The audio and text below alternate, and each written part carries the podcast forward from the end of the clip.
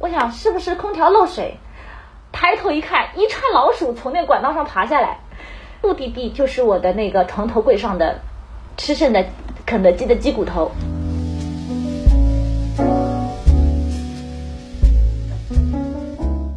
欢迎收听微微的抓马，聆听戏剧人的私房故事，散场后的精彩生活。我是爱聊天的微微。今天我们要继续听姚依依聊天。如果是听过抓马的听众，你可能还会记得，之前我和上海评弹团的团长高博文聊过天，他就给我讲了不少在码头生活的有趣事儿，什么老鼠尾巴扫过琵琶啦，在大锅里头洗澡之类的。我当时就听的是一愣一愣的。不过我想想，依依是个九零后的漂亮女孩，那么多年过去了，评弹演员的码头生活应该也大不一样了吧？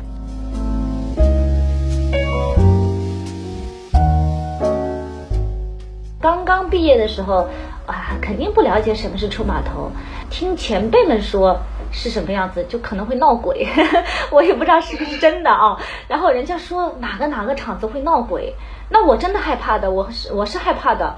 呃，我小时候就很害怕，就是有那种呃鬼怪啊什么的，就是老是总觉得上楼梯的时候有一个小头有一个头颅在后面追我，害非常害怕。小时候看那个《少年包青天》还被吓哭过。等到真的自己出码头，但我不是一开始就自己出码头的，我是跟师，我是跟着毛新林老师和周慧老师两位老师呢出去跑码头。这两位老师是真的好，他们不止在专业上照顾我们啊。我们出码头只有两个房间，怎么办？我们不可能自己去住宾馆的，那个消费太高了，所以我们只能跟老师挤在一个房间。毛老师、周慧老师带着我。还有一个女生叫边静啊，我们同同班同学。然后呢，还有一个我的上手韩红基。我们这样子出去就是五个人，两个房间。你知道我们怎么睡吗？男孩子跟毛老师一个房间，两个女孩子跟周慧老师一个房间。我们就三个人睡一张床，实在睡不下，旁边用个沙发搭一搭。我现在以我的角度想想，周慧老师那个时候是真的很伟大，因为。我睡觉还打呼，然后我我很影响人家是人家休息的，因为现在我想一个人自己跑码头的时候是真的很需要休息好，因为白天有两个小时的说书时间，晚上的睡眠是非常重要的。但是那个时候周慧老师完全没有嫌弃我们，我们俩跟他挤一张床，你想一个人睡觉还可能会认床呢，还可能是会睡不好呢，那现在三个人睡一个房间。我们啊也不是特别熟悉的情况下，他会愿意跟我们睡在一起。其实还是希望我们好好传承这个评弹艺术啦。我真的觉得很伟大。跟师的时候，我们五个人嘛，吃住就在一起。我没有想到毛老师哦，非常大男子汉的一个老师，他居然会做饭。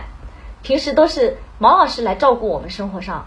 就是我们会有一个买菜基金，我们大家一起就是出点钱，男孩子多出一点，女孩子少出一点，因为男孩子吃的多嘛。然后我们我们就买菜基金一起出去买菜，买好菜回来呢，呃，就让毛老师做，我们就可能就洗洗烧烧洗洗弄弄，给毛老师打打下手这样子。毛老师会做的菜不多哟，我们也不能什么都买。我们我觉得特别搞笑的是什么？我们老毛老师啊。呃，做饭呢是这样子，他喜欢吃蹄膀，然后我们也都挺喜欢吃蹄膀。他就是蹄膀，呃，多多汤，多完汤之后蘸酱油吃。还有一个他的拿手菜就是，呃，凉拌的海带丝，也就也是酱油和醋，再放点蒜蓉。还有一个什么菜呢？蒸鱼，蒸鱼呢也放酱油，所以每次吃完就剩汤，汤每一个都是酱油底的。我是跟毛老师学习到了一道手艺，就是那个凉拌海带丝。这个菜是我最爱吃的，就是吃到毛老师哇，居然这个海带丝可以这么做，也没有放很多很多奇怪的调料，就是很好吃。后来我就自己在家里面做，现在我这个菜真的，我觉得以后如果毛老师有机会可以吃到的话，他肯定会夸我的，因为我觉得我做的比他还好吃。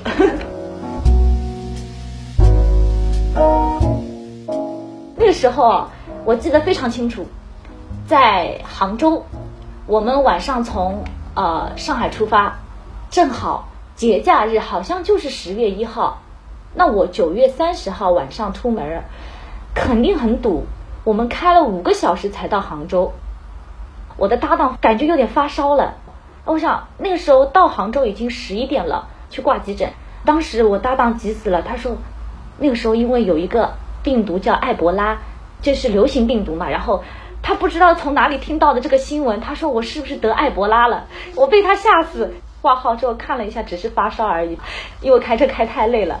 第二天呢，毛老师和周老师才到，所以我们先呢住在厂子里面。后来我们晚上实在太饿了，就去买了点那个肯德基吃吃。我在房间吃的嘛，吃着吃着我就睡着了，我躺床上睡着了。那肯德基就放在床头柜上，我就半夜睡得迷迷糊糊，大概凌晨的时候吧，我是听到稀稀疏疏的声音，睁开就看到密密麻麻什么东西在下来。空调一根长长的管道，从管道上面有一根线，我想是不是空调漏水？抬头一看，一串老鼠从那管道上爬下来，目的地就是我的那个床头柜上的吃剩的肯德基的鸡骨头。当时我也不害怕，我觉得挺稀奇的，还会有这种事情，这么多老鼠，平生第一次见，我就开始半躺着身体。我还记得那张床是一张非常漂亮的罗汉床，像贵妃一样的罗汉床，我就像贵妃一样，手托着腮，在那边看。看着他们从管道上下来，一串又一串，不知道哪来那么多老鼠，然后把我的一个肯德基全家桶里面塞满了，塞满了老鼠。他们在里面抢食，就抢到了一些老鼠出去了，然后又一批老鼠再进来，出去一只，进来一只，出去一只，进来一只，估计有一个班三十只吧。我看了饶有兴致的在这样看，看了一会儿我又睡着了。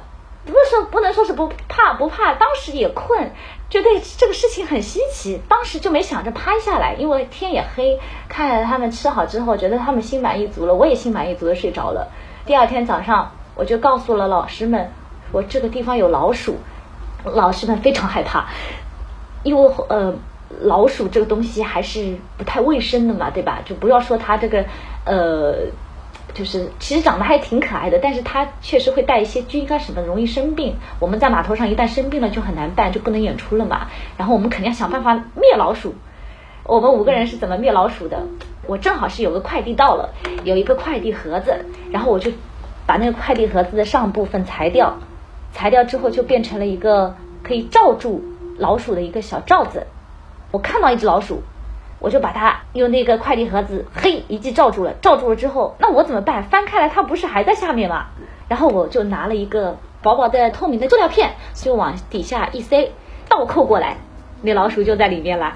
我就用这个方式捕了好几只老鼠，不知道为什么哪来的这矫健的功夫，就一下子罩一个，一下子罩一个，个个都是肥头大耳的那种老鼠。从此以后，我就是搞笑女女汉子了。码头生活怎么总少不了老鼠呢？上次陆锦花跟我聊天的时候就提到过，自己的搭档买了一份外卖被老鼠吃了。依依这个更夸张，一长串的老鼠吃肯德基，他竟然说的那么开心激动，还有点兴奋，可是一点都不害怕。我在旁边听的这鸡皮疙瘩都起了一身。哎，这平潭演员的码头生活还是挺苦的。我本来以为。他们就只要穿着美美的旗袍，化好妆，搭配好耳环之类的配饰，然后穿上高跟鞋，坐在台上说说唱唱，顺便弹弹琴。没想到，这不容易的事儿还挺多的。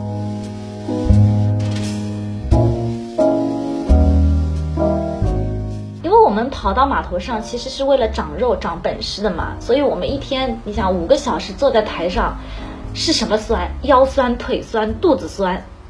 真的很酸，五个小时，我屁股上都做出水泡来了。其实我们演员本身是非常累的，我们坐在台上说学弹唱演，而且坐着笔笔直直。其实我们是全身的肌肉都在调动的，但是我们让观众感受到的是我们很轻松，这就是我们的本事，这就是我们的能力了。如果说你都看一个台台上的演员累了，你对他的评价可能就是这个人很卖力，没马力个，但不会觉得他表演的好。那我觉得观众的观感也不会好的，所以说其实我们只能说累是偷偷的自己在累。一开始我没有起过水泡，是我的之前那个搭档他呢不喜欢坐的，因为要开始长篇演出了之后，他就每天必须得坐两个小时。他先起的水泡，我想哇，原来坐着也能屁股上也能长水泡的呀，这是我第一次知道。然后后来他就拿一根针给戳破了，慢慢就好了。现在轮到我了，我是如果做两个单纯做两个小时。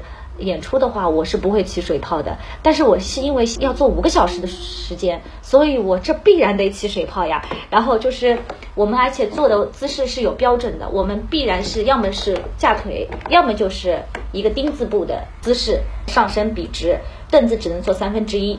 那我们卡的地方呢，正好是我们的大腿根部和臀部连接的那块地方，所以这块地方尤其容易和呃凳子触碰摩擦起水泡。那不是水泡，其实说白是个脓包。痛苦的地方是在于他已经受伤了，还要一直在这个伤口上撒盐，一直要摩擦，就会越来越严重。我有的时候就是可能在台上下来啊，气泡里面还会有丝袜嘛，然后和我的那个那个水泡都已经粘在一起了，有分不清楚是汗还是那个脓包破了，就连在一起了，还要接下来。想象一下，就是纱布上面有脓包，然后接下来的那种感觉。关键是一直要，就是说，不是说我今天演出完之后，我可以让他休养一段时间，可能休养几天他就好了。那我们是连续的，连续的去刺激这一块地方，因为我们从侧门进来，踏上舞台的那段路，其实已经是表演的过程了。我们要非常自信的。到舞台上，然后一屁股坐下来，那段过程也是非常要很优雅的。我脸上怎么可以表现出一些痛苦的神色呢？我应该是带着微笑的。其实我们心里有点折磨，但是观众觉得我们是轻松的，这就可以了。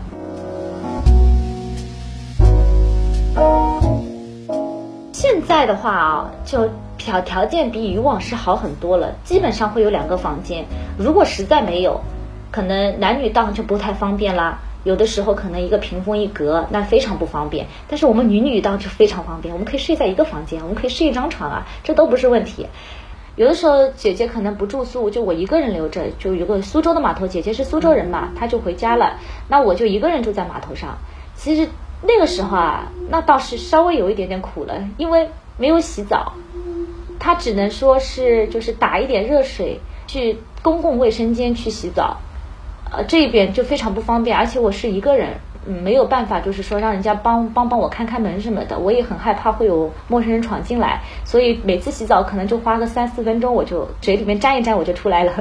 上厕所啊也不很不方便，因为我每次上厕所都要从房间书台后面啊，我们是书台后面有一个小房间，那也是演员的休息室，同时也是我们就是一个演员的晚上睡觉的房间，然后我要从那个。书台后面的房间，穿过整个书场，书场很大哦，大晚上没有灯的，然后再穿过一个走廊，再到公共卫生间。那个时候没有灯，我只能打一个手电筒，腿上的青汤块特别多。为什么呢？因为都是凳子，我可能走下来一下子突然间啪一撞，然后。前面有个一个桌子，啪一撞，然后前面有个墙，啪一撞，然后我就一路撞过去。每次上厕所，我都尽量到憋到不能再憋的时候，我才能去呃上完这个厕所，我就可以定定心心的睡了。我那个手电筒啊，怎么照还是有点就是只能顾前方，可能顾不到脚下，就是一条腿上全是青块。